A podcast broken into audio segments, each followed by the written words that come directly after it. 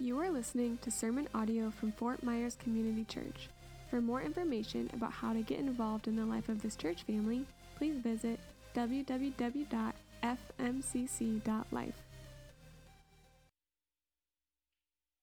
We need to do something very serious. We have a we have a brother in Christ that is in the hospital with a serious heart condition uh, right now, so we need to pray for him. Most of you know the Hamiltons, uh, and it's Scott. So I'm going to lead us in prayer.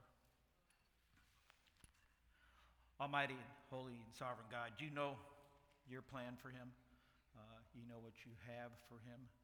You make us this huge promise, Father, in your word that all things work for the good of those who love God and are called according to his purpose. And Lord, we just ask that your Holy Spirit be ever present with Scott and Sherry during this time and the kids, that uh, they feel our love uh, from afar. And, and we live in the truth of Paul that when I'm not present with you physically, we're present with him spiritually, Lord. So let him feel this whole fellowship uh, upon him. Father, glorify yourself in, in this medical issue. Let your will be done. Magnify and exalt who you are. And let us just stand and wonder. We thank you in the sufficiency and the supremacy of your Son in all things. Amen.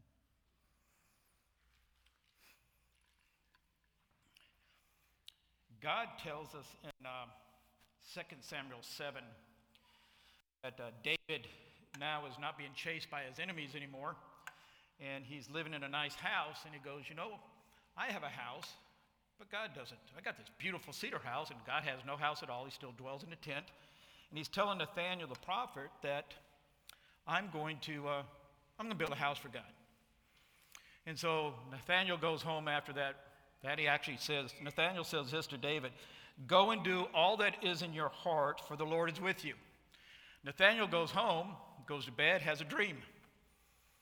And the dream is God telling Nathaniel, Go tell David he's not building a house for me. I have another plan.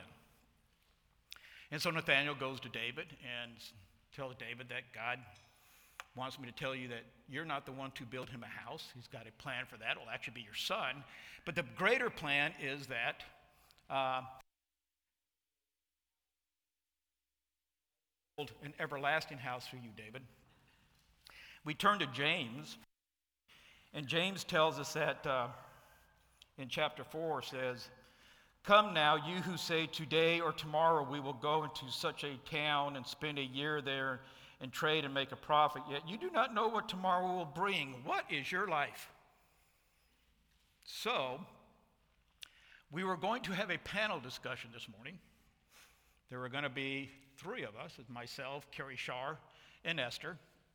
Esther called yesterday morning and said, I'm not feeling good. I'm not sure I'm going to make it. Uh, I talked to Carrie. She didn't sound good, but she was going to make it. Esther, a little while later, I made a plan like I should, right? So I called, I actually called Ed, and Ed wouldn't pick up his phone to see if he wanted to be on the panel. Uh, then I called and said, You may have to have somebody sit in. Uh, can you do it? And Ben said, Yes. So at least I thought I had three, right? I had me, Ben, and Sherry. On my way to church this morning, I get bing, bing, one right after another. Carrie, Tim, I apologize. I can't talk. I'm not going to make it. Esther, Tim, I thought I was going to do good. I'm not going to make it. I call Ben and I go, How are you feeling? He goes, I can't talk. You know what this proves? It wasn't the Holy Spirit's will to have a panel discussion. That's the lesson we get from David, right? He has a dream that I'm going to build this great house of the Lord because he doesn't have a temple. I've got a great house. He's living in a tent. And he's God of the universe. And God goes, Yeah, David, great plan, but it's not my plan. And James reminds us that don't plan for tomorrow. You don't know what my plan is for you tomorrow. You take your breath away. And that's what he did this morning. So we're going to stay in Ephesians, but I just wanted, so I'm sitting there coming in, and you plan and adapt the whole structure for a panel discussion totally different than you plan a discussion for a message. But Holy Spirit sovereign, and um, it's going to be a beautiful time. So turn to Ephesians. There's going to be a little bit of participation. I'm going to read, we're going to start in uh, verse 6. Uh, remember, this 14 verses is one sentence in the Greek, one continuous thought inspired by the Holy Spirit to Paul. Okay? And so I'm going to back up a little bit because the context of 6 actually leads in. We have to understand how it flows into 7 and 8. Okay? So I'm going to start in verse 6. Actually, I'm going to start in verse 5. He predestined us for adoption to himself as sons through Jesus Christ, according to the purpose of his will, to the praise of his glorious grace, with which he has blessed us in the beloved. In him we have redemption through his blood, the forgiveness of our trespasses, according to the riches of his grace, which he lavished upon us. And I'm going to stop in the middle of 8 because the rest of 8 and all wisdom and insight actually flows into 9. And Bill's going to cover that next week. Um, and the reason I had to back up to 5 is the adoption through Christ leads us to praise him in the beloved. And then in verse 7, it says, In him, the beloved, we have this. And it's a continuation of the adoption. But how did we get adopted? Was there a payment for the adoption? Absolutely. And out of that adoption, because we're sons of the li- daughters of the living God, we get lavished with grace. And so I wanted to build this beautiful job last week of looking at adoption. We have a new father, we have a new family, we have a new inheritance.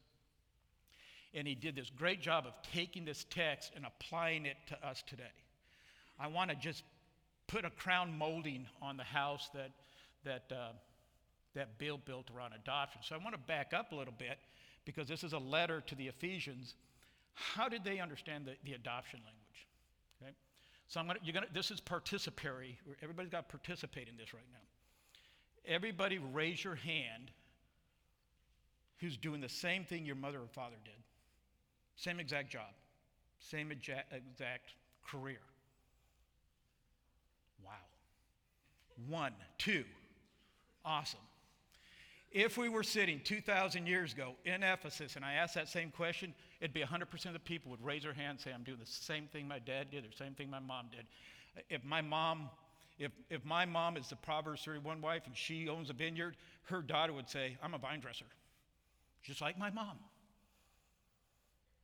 If I'm my dad's a stonecutter, I would be the son of a stonecutter. Right? Your identity in ancient times was fixed to what your parents did. That's why Jesus is called son of a carpenter, right? Uh, so, not only does ancient sonship or daughtership tie yourself to what your parents did, the, the, the actual uh, occupation, it, it ties you to their conduct. And that's real important to see as I unpack these next few verses. If we don't get that part right on how it, it falls onto the audience that the letter was written to, we, we, we're, we're going to miss some things in the beloved, in this lavishness of grace that God's going to put upon us. Okay? So, uh, the Beatitudes Blessed are the peacekeepers, for they are sons of God. Why are they sons of God? Because God is the only one that can bring peace. It's who God is. Has there ever been a time from the beginning of Adam to today that we've had peace in the world? Not once. Why? We're not. Unless we have God in us, unless we have the Holy Spirit in it, we can't keep peace because God is peace. Uh, you look at chapter 8 of John, Jesus is debating the Pharisees, and he's telling them that, you know, if you would, that, you know, he's talking about who parentage and linkage in Israel, and, and he says to uh, the, the, the Pharisees say to him, Well, our father's Abraham. And Jesus says, If your father was Abraham, you'd believe me. And they argue back, but our father's Abraham. And he goes, No, your father's not Abraham. Your father is the devil because you're a murderer and a liar, just like the devil. This is the Pharisees he's talking to. So, why does he say that your father's a devil? Is he saying that the devil came down and they were born out of the devil? No. Their contact, their, their conduct, what they followed was the devil. So, in ancient times, we, what we see is, is that not only is it my, my physicalness that I get from sonship, but I get the very conduct, the very essence of my parents. And that's important. And I'm not going to go any further than that. We'll unpack that when, when God lavishes His grace on us, we get the love of God. We get the grace of God. We get the peace of God, the long suffering of God, the patience of God, the kindness of God. We get God's communicable attributes, things that God is, God gives us. He does not give us all of them. We don't get all knowing, we don't get all presence. I cannot create ex nihilo out of nothing. I can't speak it and it exists. But he does give us attributes like that. We're going to see that. Paul tells us that, that we now have the mind of Christ. Didn't have that before I, before I was adopted. Couldn't have. Because before I was adopted, my sonship was just like, just like the Pharisees of Abraham. I was a son of the devil. I was a liar and a murderer and a deceiver from the very beginning. That beautiful explanation that Bill did last Sunday of, of sonship, I am now son and daughters of the living God. And I can love like God. I can have patience like God. And that's what we're going to see as we unpack this, okay? So that's why I needed to back up a little bit. So let's work our way through that. He predestined us for adoption into himself, to God. He adopted us to himself. That's what makes us sons and daughters of the living God. Through Jesus Christ. So I didn't get there on any of my own merit. He did it in Christ and Christ alone. According to the purpose of his will. This is something God desired to do. It's something that pleased God to adopt us and to give us this sonship and daughtership, to the praise of his glorious grace, with which he has blessed us in the beloved. The beloved, there's Jesus. He blessed us in the beloved. Every time Paul uses the beloved, it's in the context of how the Father loves the Son. And then he says, He blessed us in the beloved, verse 7. I love it. In Him we have redemption. I have redemption in Him. And when you take that Greek apart, what it's saying is the same. Where's, uh, where's Mark? I'm not sure I'm going to get through this, Mark. Uh, the same love, the eternal love that God had for his son, he now gave to us. He now gave to us. Praise his glorious grace with which he has blessed us in the beloved, in Christ, in eternal love. There was never a time that God the Father did not love God the Son. In him, in the beloved, we have redemption. Another really interesting ancient term. Because we don't redeem anymore, right? It's almost a word we don't even use. But in the Old Testament, especially at this time, it was huge. How many in here have ever been put into uh, slavery or indentured servitude? How many of you had a parent that went broke and they had to sell their children to slave to pay off their debt? Or the whole family had to go into slavery to pay off their debt? No hands again. It simply doesn't happen anymore, right? In the ancient world, it was very common. Simply, they didn't have banks. Nobody gave loans.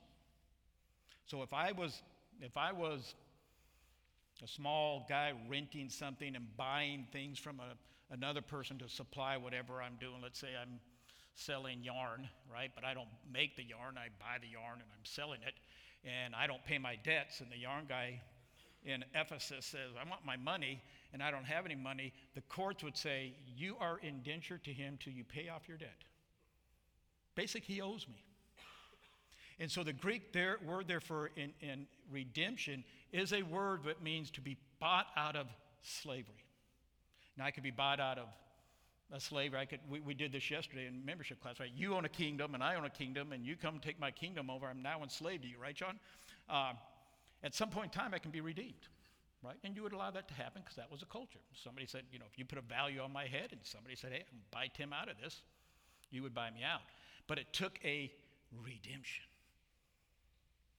Somebody had to pay it. And in the love of God for his beloved, and the love of the beloved for his Father, before the foundations of the world, God said, We're going to create. And we're going to create image bearers. Seven billion image bearers in the, United, in the world today. Seven billion people that bear the image of their Creator. Mark, how many have we reached? Both marks. We got a lot of people to reach. They're image bearers of their Creator, right? Do we even, does that, does that fall heavy on you? There's three billion Chinese that are the image of the living God.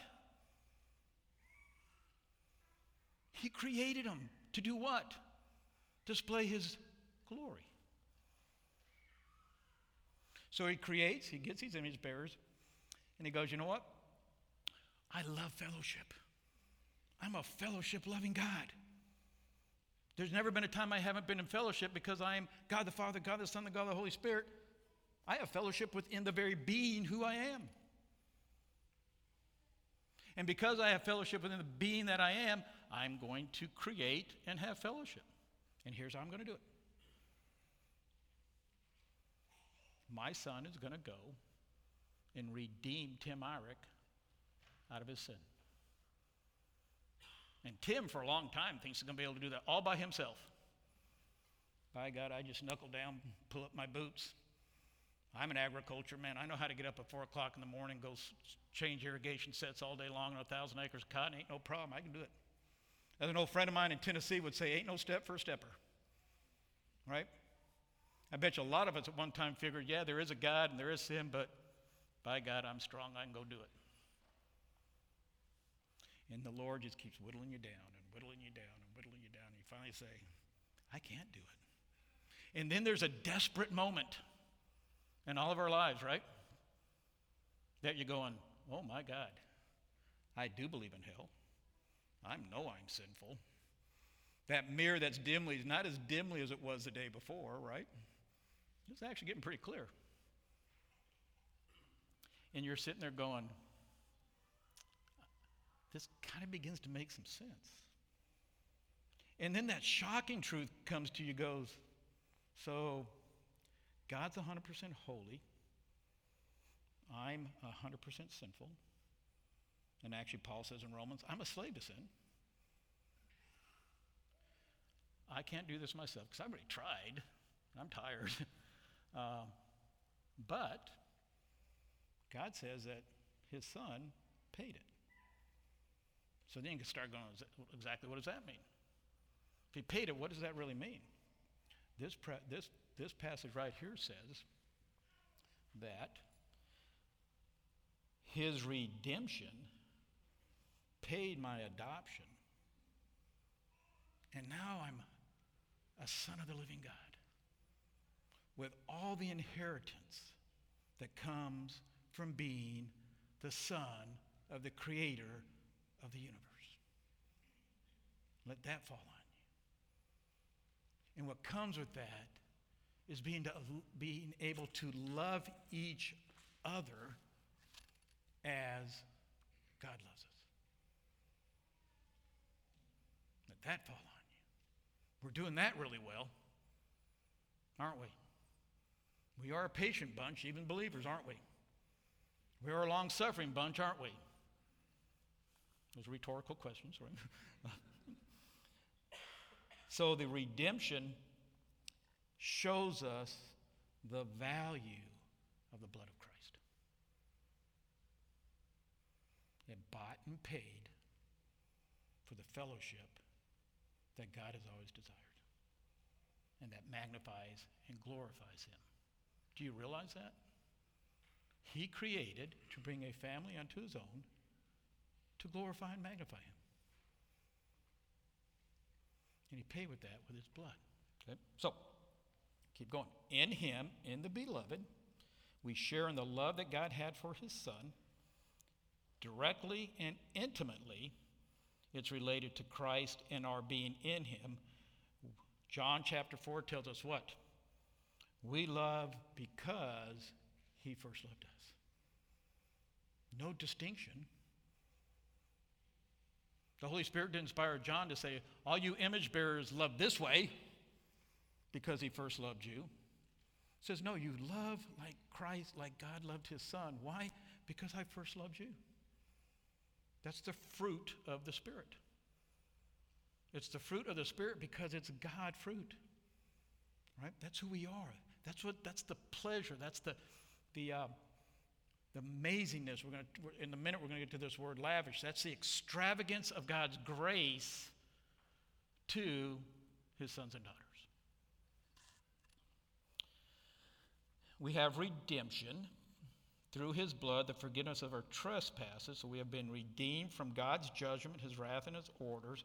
And we've been, we've been redeemed from our sins according to the riches of his grace. I love the Holy Spirit when he, he uh, inspires Paul to talk about God's grace. It's never, ever a little thing. Never. Just never, you, you'll you never find the context of, of Paul talking about God's grace where he simply says, according to his grace. There's always something else his riches, his treasures. And here it's actually even better. According to the riches of his grace, which he just kind of put upon us. Uh uh-uh. uh Which he lavished upon us. A Greek word there means extravagant or expensive. You ever thought about the price of the blood of Christ? I think I've done this before, but I think it's a good place to do it. There never was a time, one time, there's been one time in all of redemptive history, and actually there's been one time in all of eternity. It's only happened once that the Son of God, that Jesus Christ did not feel the love of God. On Calvary, he cries out, My God, my God, why have you forsaken me? Why can I not feel you? And why is the only thing I feel from you wrath? An eternal love affair between God the Father and God the Son halted by nothing that Christ did, but everything I did.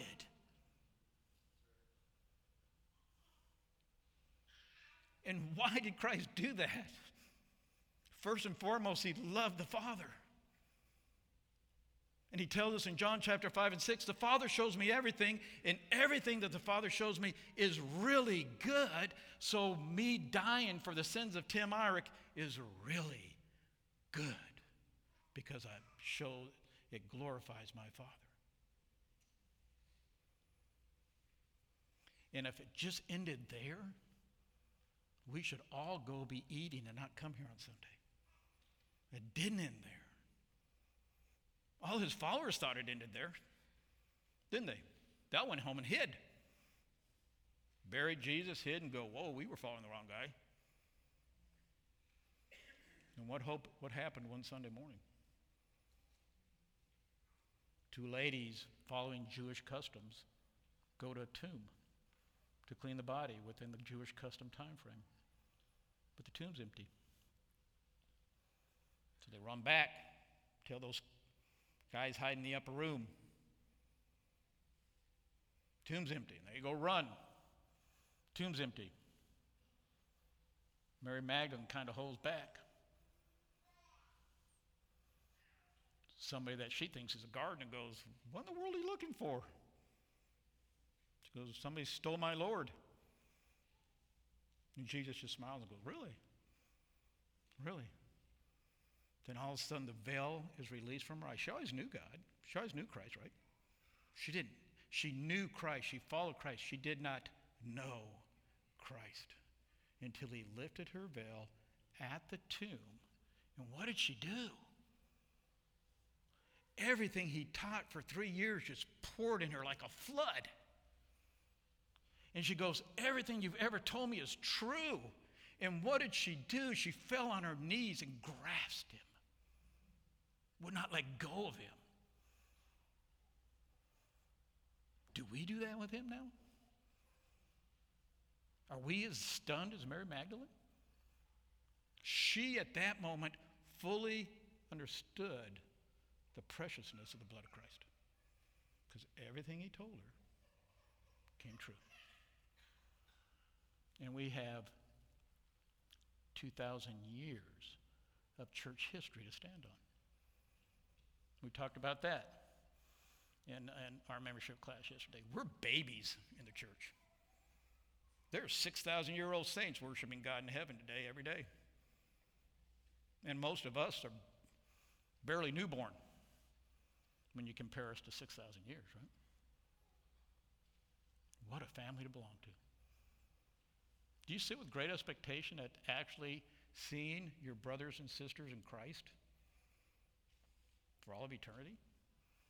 And be amazed at Ephesians 6, 7, 8, 9, Galatians, Colossians, Revelations, the entirety of Scripture?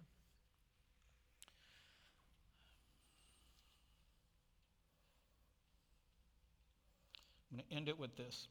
The band would like to start coming up and we'll pray. In uh, 1 Corinthians, Paul uh, writes this For who has understood the mind of the Lord? So the context is he's talking about only spiritual people can discern spiritual things. Only spiritual people can understand this. You have no way to understand it if, if if you're not spiritual, if you don't have the Holy Spirit. And he says of this For who has understood the mind of the Lord so as to understru- under- instruct him? But we have the mindset of Christ. Why? Because the blood of Christ bought my adoption to be son and daughter of the living God. And what lavished grace that God put upon us. The lavish grace of my salvation is one thing, but He lavishes grace on us every day. And that lavish grace that is on me every day is I can love you guys just as God loves you. I can be patient with you guys just as God is patient with you. I can long suffer with you in everything you do. Why? Because God long suffers with you. I can be kind with you. Why? Because God is kind with you. His lavish grace poured out that attribute. And not only that, you can do that with me. And as long as God has me here, you will have to do that with me at times. right? None of us are perfected. Let's pray. Holy Spirit, thank you. Oh, Holy Spirit, I stand amazed. I just love what you did this morning. Uh, so humbling and, and uh, so amazing as you, um, you clearly showed me, God and Holy Spirit, why you create viruses and bacteria. And um, we wonder sometimes about those things. And you used them today to say, oh, your plans, Tim, your and Bill's plans are great plans. There's nothing wrong with them. They just simply weren't mine. And you directed it. Let us stand in awe of that. Oh, God, let us sit in awe of being your sons and daughters and sit in awe that you've given us the fruit of the Spirit and spiritual gifts that you lavish upon us in your grace and mercy. Lord, let us cry right now for Scott. Let us hurt for Scott and Sherry. Let us think of them often during this time. And as they need us, Lord, let us fill their physical needs during this time. out of love. The love only you can give us, and it's your love. So we thank you. Let us live in the sufficiency and supremacy of your Son in all things. Amen.